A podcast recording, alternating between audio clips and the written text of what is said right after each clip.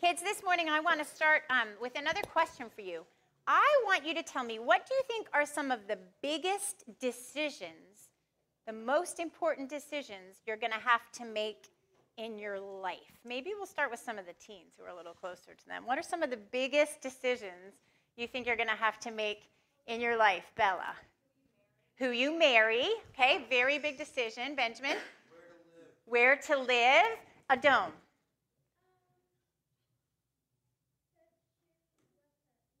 What to eat, very important decision. Peter, do you have an idea?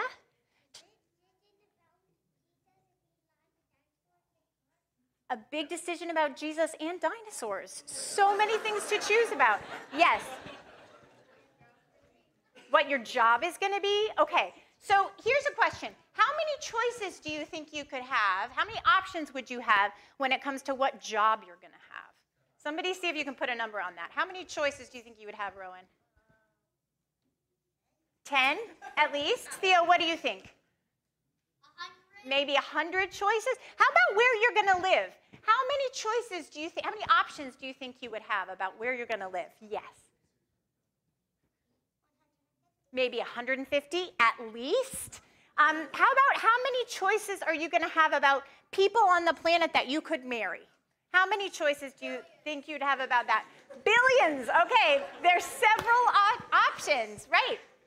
So many choices. Okay, there are lots of different choices when it comes to those kinds of things. But there's one decision that's actually bigger than all those other decisions.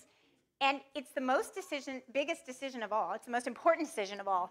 And uh, this morning in Jesus' Sermon on the Mount, we heard Jesus say that there are only two choices right? There are only two basic ways to live your life. And the picture that he gives us is like two roads. He says there's a road that leads to life and a road that leads to destruction. Just two choices about the biggest decision of all. So let's have the verse. We're going to read this together, guys, okay?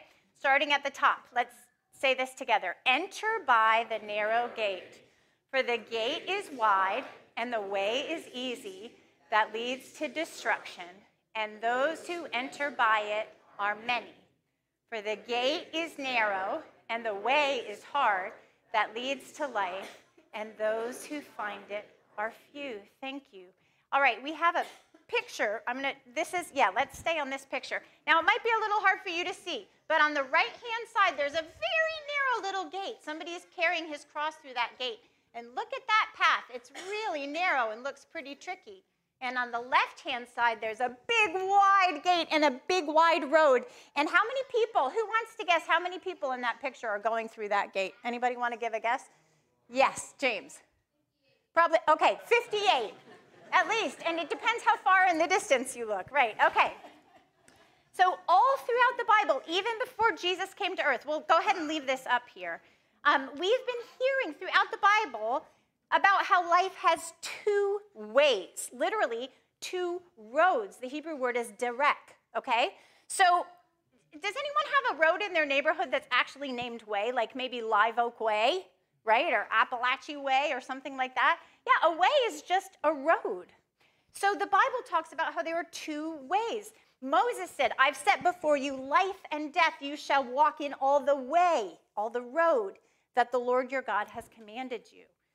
Proverbs 4 says, The path of the righteous is like the light of dawn, but the way, the road of the wicked is like deep darkness. Psalm 1 The Lord knows the way of the righteous, the road of the righteous, but the road of the wicked will perish. So here again, in the Sermon on the Mount, Jesus says there are only two roads we get to choose between the way of the Lord, the road of the Lord, which is hard to find and hard to walk, but it leads to life and the way of the world, the easy, popular way that leads to death. And that's what we have in this picture here. Now, the world around us says, no, no, no, there are lots of different ways to do life. But that's not what Jesus says. He says there's really only two ways the way of trusting and following Jesus, or the way of rejecting Jesus. And following Jesus leads to eternal life, and rebelling against him leads to eternal death. Now, the world sometimes says, oh, no, no, we're really all on the same road. No matter what our lives look like, we end up in the same place, no matter what we choose. But that's not what Jesus says. He says there are two roads, and they're going to end up in two different places. So, all through your life, kids, you're going to have a lot of decisions to make with lots of options who to marry, where you go to school, where you're going to live, what you're going to do when you grow up. But there's one decision that's the biggest one of all, and there's only two choices. Are you going to get on the road to follow Jesus or on the road that's walking away from him? Now, you need to remember the good news is Jesus gave us a ticket. He paid for the ticket for us to be on the life road, right? And He gave us a map to stay on it. And He said He would be our personal guide. So, whether we're going to walk on the life road is the most important decision we ever are going to make. Um, but Jesus has given us a ticket to go on the road that leads to life. So let me pray for you, kiddos, before you head out. Lord, we thank you for these children that you've entrusted to us, that you've um, used to bless our community. We pray that you would help us to learn to be more like them as we trust you. And we pray that you would help them to know your deep, deep love for them, even this morning as they meet together. In Jesus' name.